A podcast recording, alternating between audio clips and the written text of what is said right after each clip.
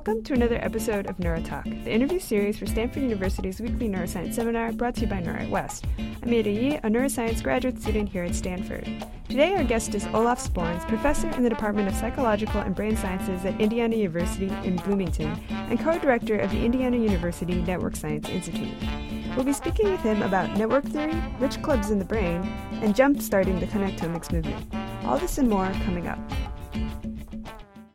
We're here with Olaf Sporns, professor in the Department of Psychological and Brain Sciences at Indiana University in Bloomington and co director of the Indiana University Network Science Institute. Um, thank you so much for speaking with me today, Professor Sporns. Thank you for having me. Um, so, can you tell us where you grew up and maybe what some of your interests were as a kid? Did you know you liked science? Yeah, I always did like science. Uh, I was born in Germany and really wanted to do either astronomy or paleontology or biology or some combination thereof uh, since I was a little kid. So, mm. I ended up studying biochemistry mm. in Tübingen in Germany and then moved to the US for my PhD. So you're actually our second guest to have gone to Tübingen and, as you said, studying biochemistry. And you started in the wet lab, um, actually studying development. Were you already thinking about computational neuroscience at this time, or how did the shift come about? Not so much computational neuroscience. That field didn't exist until the, the 90s, really, and mm-hmm. I started in the early 80s. But I was interested in mathematical biology, which was sort of a little subfield dealing with pattern formation and sort of modeling um, uh, kinetics of enzymatic reactions and biochemical systems. So I actually did some simulations of dynamical uh, systems equations uh, even back in the early 80s mm-hmm. when I was an undergraduate, and it, it sort of ran in parallel with my more empirical work at the bench. Mm-hmm. So there's always this parallel interest in math and biology. And, and maybe modeling how biological systems work. Yeah. I noticed that uh, after your undergrad, so as you said, you came to the U.S. for grad school, but right before you started that, you actually spent some time in Shanghai. Is that right? I did. Yeah, I was lucky to be an exchange student in the in the mid in the mid '80s uh, with the Max Planck Institute that had an outpost in Shanghai. So I actually ended up spending a summer there. Mm-hmm. It was China was very different then than right. now. Uh, it was uh, you know, really really a very different country back then, and so I, I managed to spend a, a, summer there and work in a lab there in, in Shanghai. Mm. It was undergoing a lot of changes. I think that was like 1980s, 1986. There were, there were no high-rise buildings yet. I had my own bicycle, and uh, there were almost no cars. Um, mm-hmm. Hard to believe. Right. Um, so, as you said, you did your graduate school in the U.S. Uh, so you went to Rockefeller to study with uh, Gerald Edelman, who um, had already at that time uh, done some Nobel Prize-winning work on antibodies, but made a late career switch um, into thinking about the mind and brain. Um, he wrote a series of books about consciousness and what he called his theory of neural Darwinism. So, first, can you tell me how you got interested in working with him? I think uh, the the main uh, reason why I connected with him was that he had a very broad interest in uh, computational uh, approaches to the brain. He, back then, uh, neural networks were sort of a novelty item. Mm-hmm. He's one of the people who got involved in that work early on. And um, and he also was an empirical biologist, and so that combination, like, like I said in my in my early career, uh, very early, mm-hmm undergraduate studies, biology and math kind of ran in parallel, and that attracted me to him and to his lab, where I met some very interesting people, started working with them, mm-hmm. and within a few weeks and months of arriving at Rockefeller, I completely changed my plan. I was going to become a biochemist, mm-hmm. but I, I, stopped and I and I went into uh, computational models of brain networks, even back then in the 80s, which was very much a fringe activity. Mm. And do you miss the wet bench ever, or you were happy to jump into the computation? I, I missed I missed it a lot. I actually in uh, later on I, I for a short time um, ran a, another wet lab when I was in San Diego, mm. looking at synaptic uh, connectivity in the rat brain, and uh, did some optical imaging there. Really really liked the work, but in the end it was a matter of um, something had to give. I couldn't do both computational work and theoretical work and empirical work at the same level. And so when I moved here uh, in 2000, I gave up the wet lab mm-hmm. and I really miss it a lot still. Maybe you'll come back to it one day.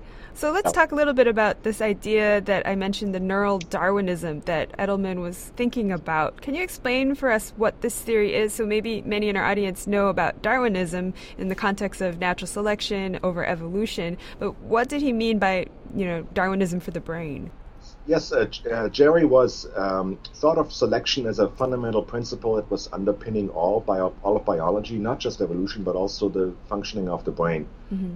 So neural Darwinism was a concept that he was just beginning to formulate when I became a graduate student. Mm-hmm. Um, I remember that one of my first assignments as a graduate student, first year, was to read a draft of his book, Neural Darwinism, huh. and, and, comment on it. It was kind of daunting. Nobel laureate drops a manuscript on your desk of his own work and says, "Can you tell me what you think?" Uh-huh. Uh, uh, and you know, I think uh, Jerry later on was less um, enchanted with neural Darwinism. He kind of moved away and in other directions, mostly consciousness. So the idea of selection underpinning brain function uh, was something that he himself did not pursue as vigorously later in his career as he did in the beginning.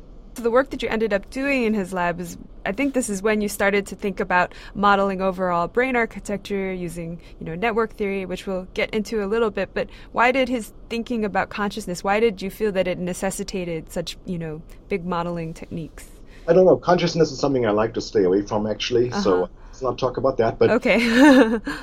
the the sort of the integrative approach of modeling a, a, whole nervous system and then even instantiating that in a in a robotic device and mm-hmm. setting it in motion. I thought this was very appealing to me, and it still is something that I feel I've, I've learned a lot from. That, that, that entire approach of sort of looking at modeling as an integrative, uh, ec- almost experimental exercise, where you where you put together ingredients, you, you let the system run, you see what happens, you vary parameters, you collect data from the system, etc. So um, I think he was one of the few people uh, initially who started this type of approach, one of the pioneers really in this area. And so um, I feel quite fortunate to have been part of his lab and gotten his PhD with him at that time. Mm-hmm. So maybe let's talk a little bit about what this network theory means. Um, it's also kind of related or a subset of what's known as graph theory. Can you explain in the most basic way what is graph theory or network theory, and maybe give us an example of, of a of a network or a graph that people may have seen uh, outside the context of the brain? Right. So net, net networks are, are, sort of on everybody's mind these days. No mm-hmm. pun intended. Mm-hmm. Um, are, we, we, are all part of social networks. We we um, we are very concerned with our social connections and, and, and, and network science has sort of, sort of taken on uh, its own life in across multiple disciplines from technological and social systems where it was strong even in the 70s and 80s into biological systems now where we are paying more and more attention to interactions among elements whether they are genes whether they are neurons or brain regions or even individuals um, so this this whole notion of, of, of, networked systems, systems that have connections that are decomposable into elements and connections, is a very general approach to understanding complex systems of all kinds. Um, graphs are nothing but collections of nodes and edges, ultimately, elements and their relationships. Mm-hmm. And I think it very naturally maps onto the brain. The brain is uh, a network, fundamentally, a network of neurons, interconnected elements. Neurons um, individually are quite powerless, but when they get together and form a system, they are incredibly powerful and can give us um, cognitive capacities, behavior, and, and so forth. And I think network science is a very important approach now for understanding the principles that underlie um, the operation of, of, of, of, the brain. Networks are very pervasive um, in our um, social world, in our technological world, and also in biology. And I think neuroscience is one of the uh, disciplines that is now catching on to that. So you mentioned these nodes and edges. What exactly does that mean? It's really nothing but a mathematical term that says we have we have elements which we call our nodes. So let's say they are neurons. Um, we, we treat them as dimensionless entities. We say they are they are points, mm-hmm. and we have connections between them. So one neuron points to another um, with a connection with a synaptic projection, and that's now our our edge or our our connection. Uh, ultimately, a graph is nothing but a collection of those nodes and edges, which are arranged in a particular uh, type of shape, which we call topology. And that, that now becomes a mathematical object. We can do all sorts of mathematical analyses, descriptive studies, but also uh, construct generative models, construct dynamic models on top. Um, so uh, networks become a very um, general, very powerful framework, I think, for understanding the brain because they're so versatile in the way we can use them. And I was looking up some of these uh, networks or graphs. I mean, it's it looks a lot like the kind of images that I see floating all over the internet these days. People talking about like who meets who, and you see like a bunch of dots and connecting lines. I mean, this is kind of the image I think of when I think of networks and. There's a powerful visualization here, and, and sort of a, a, a, you know, it's really much more than, than a visual tool. It's, mm. it's an analytic tool, a modeling tool graph theory has a long history, goes back hundreds of years, um, has been applied very widely in uh, many different scientific disciplines. So really, we're not going out on a limb. I think mm-hmm. applying uh, graph theory and networks to the brain. It's been done very successfully in many other aspects of natural sciences, and uh, we're really just uh, leveraging some of the exciting work that people have done in other disciplines and learn from that in, uh, in our own discipline here. And and you mentioned like you know using graph theory as a tool because of that history. What are some of the kinds of formal problems that we can address about the brain using this? So like, can you give an example of, of one question we might address? Well, you know, a lot of different things have have been done already in, in, in brain networks. I think one of the enduring um, insights is that has been that when we look at the human brain, for example, mm-hmm looking at the connections that uh, different regions maintain with each other. Mm-hmm. Uh, inequalities, if you wish. There, not every brain region is created equal. There are some that are more widely connected, more diversely connected. Um, those are candidate regions for performing integrated functions that are more um, um, uh, widely engaging in cognitive operations in different domains. There's other regions which are more, um, you know, that, that are connected less widely, um, less diversely, more within their own community. Um, and those regions are more specialized. They are, they are contributing to, few, to less diverse functions and are more locally engaged. So this notion of hubs, of highly connected regions that are central to keeping the brain together, operating as an integrative unit, um, that's become a, uh, I think, a major insight in our field, and it's been replicated over and over again. People have been looking at uh, hubs in not only the human brain but also in uh, animal species. Mm-hmm. Interesting homologies there. So the notion of of uh, uh, linking functionality of a brain region to its connectivity pattern that's been, uh, I think, very widely um, successful now in our field. So you're saying there are certain areas that are very uh, rich in connection. So kind of like in a social co- network, I have some friends that are just very, very social and connect other people. Is that the same for the brain? Is what you're saying? It's, it's, it's, it's, the, it's the richness, it's the number of connections, but it's mm-hmm. also who you're connected to, which means that the um, sort of the recursiveness of um, uh, being having even having a few connections but connected to very important other regions of the brain is, is very uh, is very indicative of functional importance. So there's sort of a lot of um, uh, a lot of insights have come from looking at connection patterns, comparing them across different parts of the brain, comparing them across individuals, and I think that's been uh, um, one of the success stories here. Something you've written about is that some of these network models seem to be able to help us address questions about the efficiency of the brain. Yeah, if we think of a, of a brain network, a structural brain network for the moment as a communication network, as a, as a network that describes how brain regions interact, how they exchange signals along axonal projections and so forth, then we can ask the question, um, how easy is it um, to pass information from one place to another. And there are algorithms and, and, measures coming from network theory that make predictions about efficiency and about um, the directness with which communication patterns can, can, can take place. And we can apply these measures and theories to brain networks and have learned a little bit about how um, efficient or inefficient uh, brain communication can be. We can, for instance, use these measures to cl- uh, classify uh, people into different groupings uh, according to efficiency. We can look at how efficiency is impaired in brain disorders and so forth. So efficiency has communication efficiency has been a core concept in our field. Mm-hmm. Is it a naive thing for me to think that you know the brain is you know obviously made in an optimal way? As you mentioned a little bit, you alluded to the fact that maybe the brain can be slightly inefficient in some ways. I'm not sure whether I would actually agree with with this with the optimality. I mean, mm-hmm. we are here, we're having this conversation, so our brains seem to be working okay. Yeah. Whether they are truly optimal in a processing or computational sense is actually an open question, I think. Um, um, our brains have to satisfy many different constraints. On the one side, they have to um, perform well computationally, but also they have to fit inside our skull. Mm-hmm. They have to be energetically man- uh, manageable.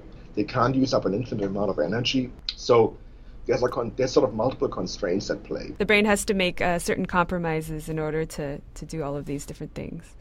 Yeah, I think the brain is optimal in the sense that it is optimally trading off these different constraints against each other. So there's optimal performance computationally, mm-hmm. optimal performance in terms of conser- conservation of wiring cost and energy. Mm-hmm. And it's possible to maybe create a computationally even more optimal brain, but you couldn't actually build it physically. Mm, I see. Wouldn't actually fit into the skull, it wouldn't be able to maintain itself. So in that sense, the brain is not perhaps optimal along one dimension, but it's optimal as a in, some, in, terms of in, in embodying a trade-off between different criteria. Mm-hmm. Got you. And another thing you'd mentioned here is this idea of uh, generative and descriptive models that can also be applied to these networks. I guess I wanted to ask kind of what that means uh, especially the term generative. So, um, you know, a lot of science about the brain has been about doing experiments and finding this and that thing and writing it up. Um, but what about, you know, is there an ability with these networks uh, or network theory to kind of go back to some kind of first principle? Maybe we can derive some laws about how the brain is organized uh, that might be in common with how other networks are organized. I, I, I, I, agree with that last point. Um, descriptive studies are really, you know, you, you, you, you use certain measures of connectivity, you apply them to a data set, and you make a statement about, you know, whether um, a measure is smaller or larger in a, in a given context. So that's one thing that's been done a lot now, and I think um, the field is moving on towards more generative questions like what type of why does the brain look the way it does? Is sort of what we're asking. What are the principles behind this organization? And here we have found, looking at comparative studies across species, that there is a remarkable uh, a number of features that are apparently conserved across different species. For example, the existence of hub regions of highly connected parts of the brain that are somewhat uh, standing out from the from the background. Those have been found in C. elegans. They've been found in, in Drosophila, in the rodent brain, mm-hmm. non-human primate, also in humans. So all brain networks seem to have some admixture of highly connected, diversely connected parts of the brain that are presumably important for integrative processes. Another feature is the so-called rich club, which is the fact that um, highly connected regions that are rich in connections are also connected to each other more than expected by chance that also seems to hold for virtually every nervous system people have looked at. Mm-hmm. We feel that those um, common features that are shared across uh, species are probably the kinds of things that, that might point towards you know generative principles. Like these are actually important features that all brains share and that they must possess in order to do their job. Mm-hmm. So, last year actually marked uh, 10 years since you published a very important paper in which you defined the so called connectome, which has become a huge um, direction and an idea in the community. It's really dominated the last decade. And uh, this was kind of a plan slash manifesto of sorts in which you proposed that scientists gather a comprehensive map of the brain um, in almost the same way the human genome was done. Um, and you sort of laid out the scope and feasibility of a first draft of a human connectome. Can you explain for us, given all the work that you had been doing, you know, on network theory and, and many of the things we just talked about, uh, why did you uh, feel compelled to write this paper? Can you tell us kind of the the process that led you to, to write this this uh, sort of a, basically an opinion piece at that time. It was sort of a manifesto, you're right. Mm-hmm. My colleagues and I, we, we, we felt that um, to understand the brain and how it worked, we needed to know how, how it was connected. Mm-hmm. It's a very basic requirement for understanding a system and how it works. You need to know how it's how it's built. Connectivity is, is clearly important for how the brain works. We had no data about the human brain, virtually none, mm-hmm. than classical textbook illustrations. Um, we had we had no map for the connectome at the time, so we um, decided to um, sort of publish this this rallying cry, if you wish, mm-hmm. that this is an important um, part of what we needed to know about the brain. Interestingly enough, uh, for about two or three years, nothing happened um, mm-hmm. after we published this. Um, mm-hmm. Did not have a lot of response to it. I teamed up with Patric Hagmann a couple of years after we published this paper to actually do a study on mapping the human brain with diffusion imaging and tractography technology that he had developed. Mm-hmm.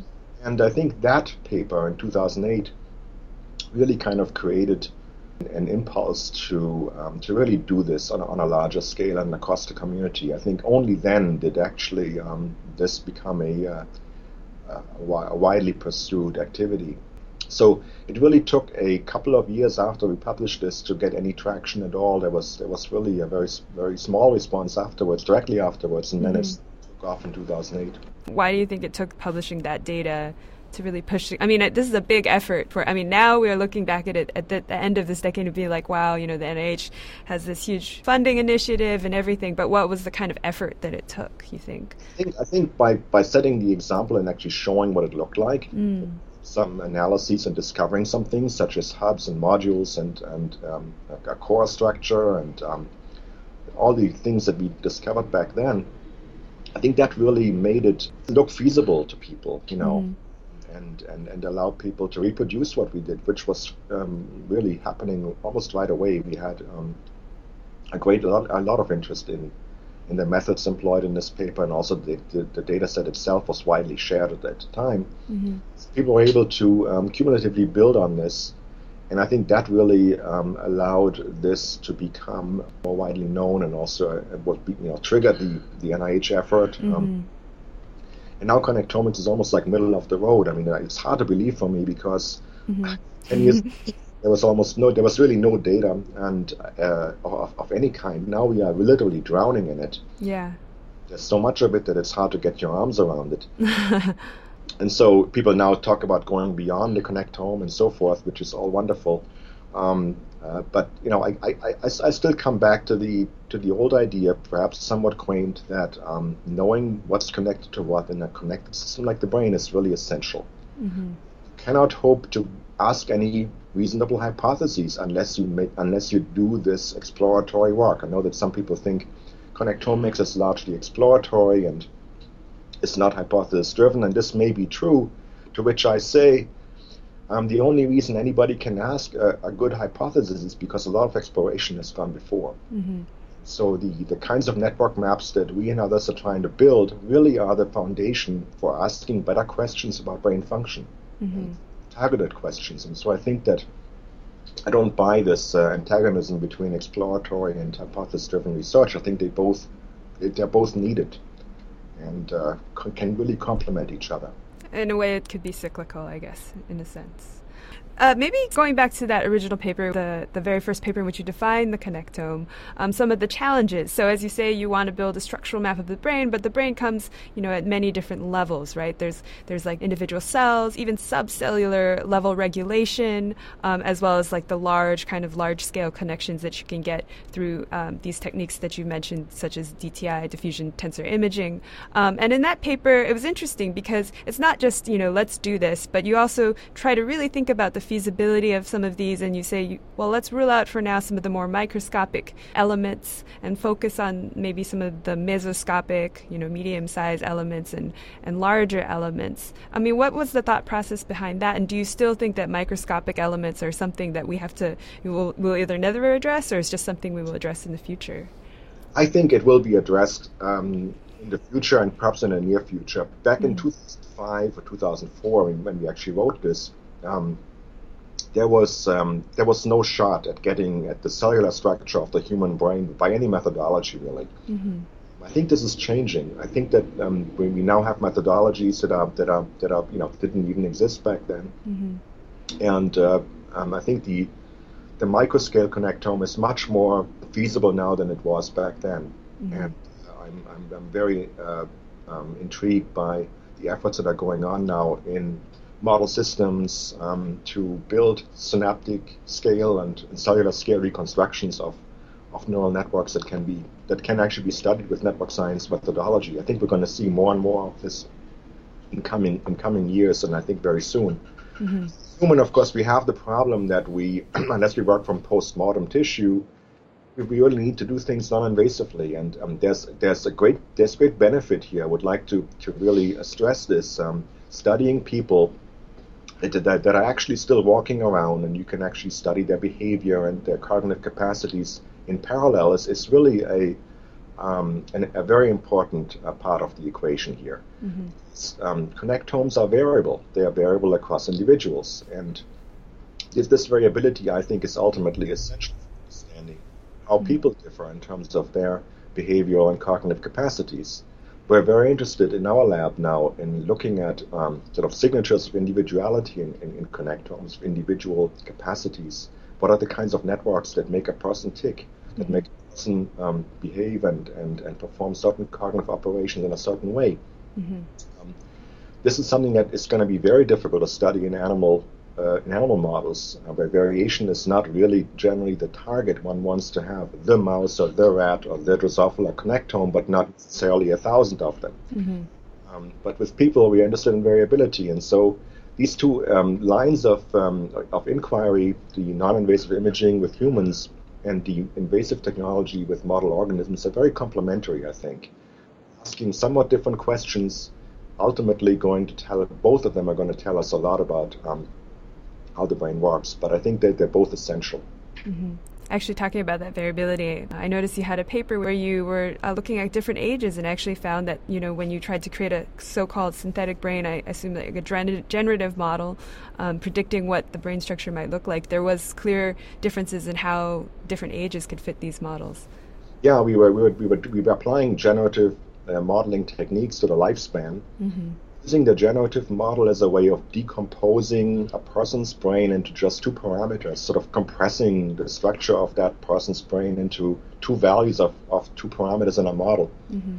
And we found that there were um, um, age age differences. The, mm-hmm. the brain, the younger brain, uh, is much more dominated by what we what we call a spatial um, parameter, which is sort of the, the cost of connections across distances, which dominates the structure of that brain. Later on in life, it looks like it is more the topology, the, the, the performance of the brain that, that dictates how things are how things are wired up. Hmm. And uh, so we found systematic differences across the lifespan in these parameters, which in, which is quite intriguing to us. We are also interested in looking at um, generative models in the context of clinical conditions. Mm-hmm we look at people with a particular mental disorder, what are the, cha- the shifts in these parameters that we can observe? It sort of tells us something about the type of brain they have. Mm-hmm. Uh, we use the generative model as a way of indicating what type of brain it is. Mm-hmm. That's really interesting. Um, backing up to the connectome, uh, what do you think have been the biggest achievements looking back on this connectome uh, movement, um, and what are some of the biggest challenges, particularly in contrast to you know the genome? Well, I think that um, connectomics has, has given us a, for the first time really, a, an initial understanding of how, how brain networks are structured, how they're organized. It's a little bit like building a map of the planet. Mm-hmm. no, the first, the, the, very early maps were all crazy looking. When you look at they are totally distorted. And oceans are, and the continents, and so forth. And I think we're kind of at that stage still. Um, but nevertheless, we sort of have our bearings now about where the uh, the major features are of the topography, what are the main regions that are connected, what are the building blocks of the brain in terms of connectivity.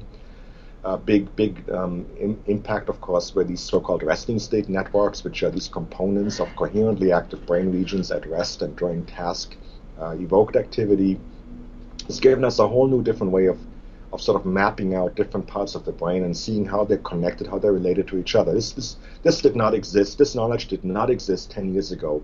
Mm-hmm. I can't stress this enough. I mean, we did not have such maps. We had nothing for the human brain. We had interpolations from non-human primates. We had nothing really material about connectivity in the human brain.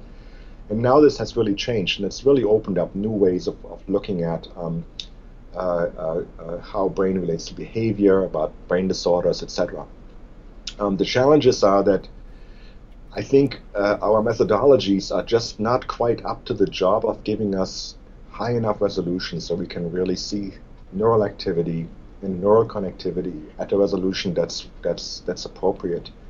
Um, non-invasive imaging is um, is a great tool. Don't get me wrong, but it mm-hmm. has a limited um, resolving power, and I think we're, we're we're, we're starting to see the boundaries of that. And so we need new technology here to really allow us to map brains either more comprehensively in, in model organisms, faster, quicker, with higher accuracy, or upping our resolution in non in non-invasive methodology so we can actually get down to the level of at least neuronal populations and maybe visualize layers and how they're interacting and so it's really the methodology, the technology that's lacking to really take the approach to the next level. Mm-hmm. Um, and th- I mean, these are all really big projects. So, on kind of a side sociological note, um, do you think that neuroscience might be moving towards something like the big collaborative projects that we see that goes on in physics? So, like CERN, and you know, figure, finding the Higgs boson. I mean, these are gigantic projects, and and I, am very curious because biology has always been. Um, or at least neuroscience has always been kind of an autonomous, oh. you know, small lab type of endeavor. Well, the answer to that is probably yes and no. I think I think there will be some um, there will be some greater movement towards consortia, towards larger projects that involve collaborations among many, many um, um, investigators and perhaps uh, institutions. But the problem is we don't know what the Higgs boson is for neuroscience. That's that's our problem. If, mm. we, if, if we had a goal, you know, find the elementary particle that makes it all tick, then I think it would make sense to build a giant um, machine to actually find it. But um, our problem is that we do not have um, we are, we are lacking the theoretical framework in neuroscience that allows us to ask the questions that are really relevant for understanding the brain. There's a lot of divergent opinion as to what matters and what doesn't matter. Mm-hmm. I personally think that's my five cents or two cents is that connectivity is going to be crucial. Mm-hmm. That we need to map the connections of the human brain and of animal brains in, in much greater detail. Um, but part of the reason why by piling our resources into a single brain CERN-like effort makes no sense right now is because we don't know what the target of that would be. Mm. I think getting more data and better data is, is a good first plan, but I think we are lacking the, um, the question to ask that, that actually uh, is the equivalent of the Higgs boson. We don't have that. And and the hope is that maybe with the connect, at least the beginnings of the connectome, we can generate theories that give us those questions, or I think so because um, we, we are seeing convergence across very different measuring technologies, across very different um, uh, domains of, of scale and, and, modality towards a single representation, which is the graph or the, or the network. And I think there are principles there. We know this from network science. There, we know a lot about um, graphs and networks from a theoretical perspective, things that happen and can't happen in, in these structures if we can map our, our insights about brain networks onto the domains of network science, I think it will help us focus our investigation in directions that are more profitable in the future. Hmm. Well, it looks like a long way ahead, but an interesting one. Um, so, without giving it away, uh, could you give us a preview of your upcoming talk?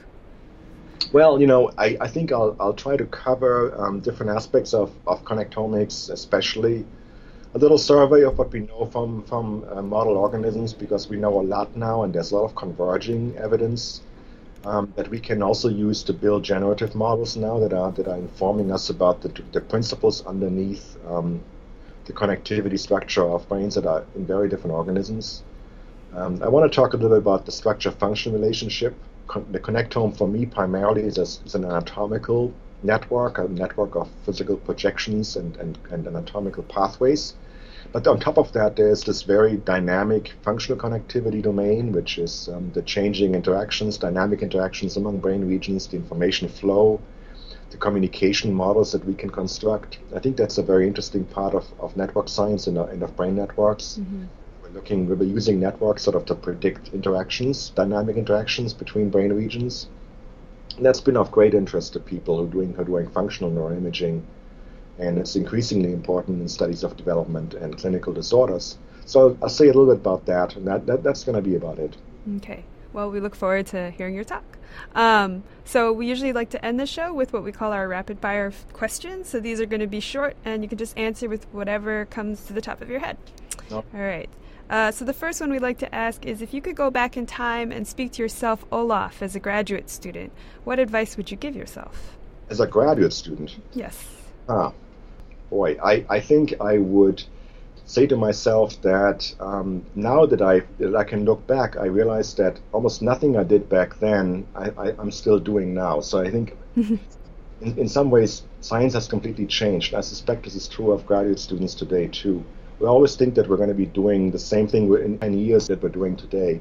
This was definitely not true for me when I was a grad student. So fMRI didn't exist, for instance, at all when I was a graduate student, so nothing prepared me for fMRI. Mm-hmm. So I think uh, when I look back, you know, uh, keep your options open, stay nimble, and um, take opportunities uh, when you see them. All right, second one. If you could go back into history and have dinner with any scientist, uh, who would you want to meet? Probably Charles Darwin. Mm-hmm. I with you. I, I visited his house a few years ago. That was a very sort of almost emotional moment for me.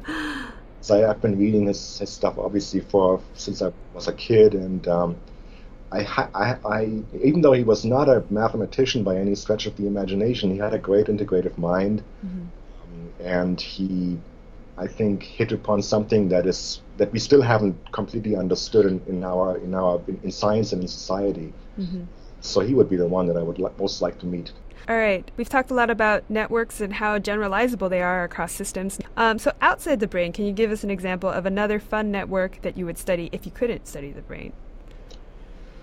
Well, there's a, there's a bunch of them. I mean, I I I recently joined Twitter, which was a really interesting, a part, deliberately part of a social network because I wanted to see how that sort of works. And I have some colleagues here uh, in my university that are studying um, Twitter um, networks. And what I always find is interesting is how big those networks actually are. Those those guys work with networks that are millions of nodes. Wow. And, uh, we work with hundreds of nodes, if at all, in the brain currently.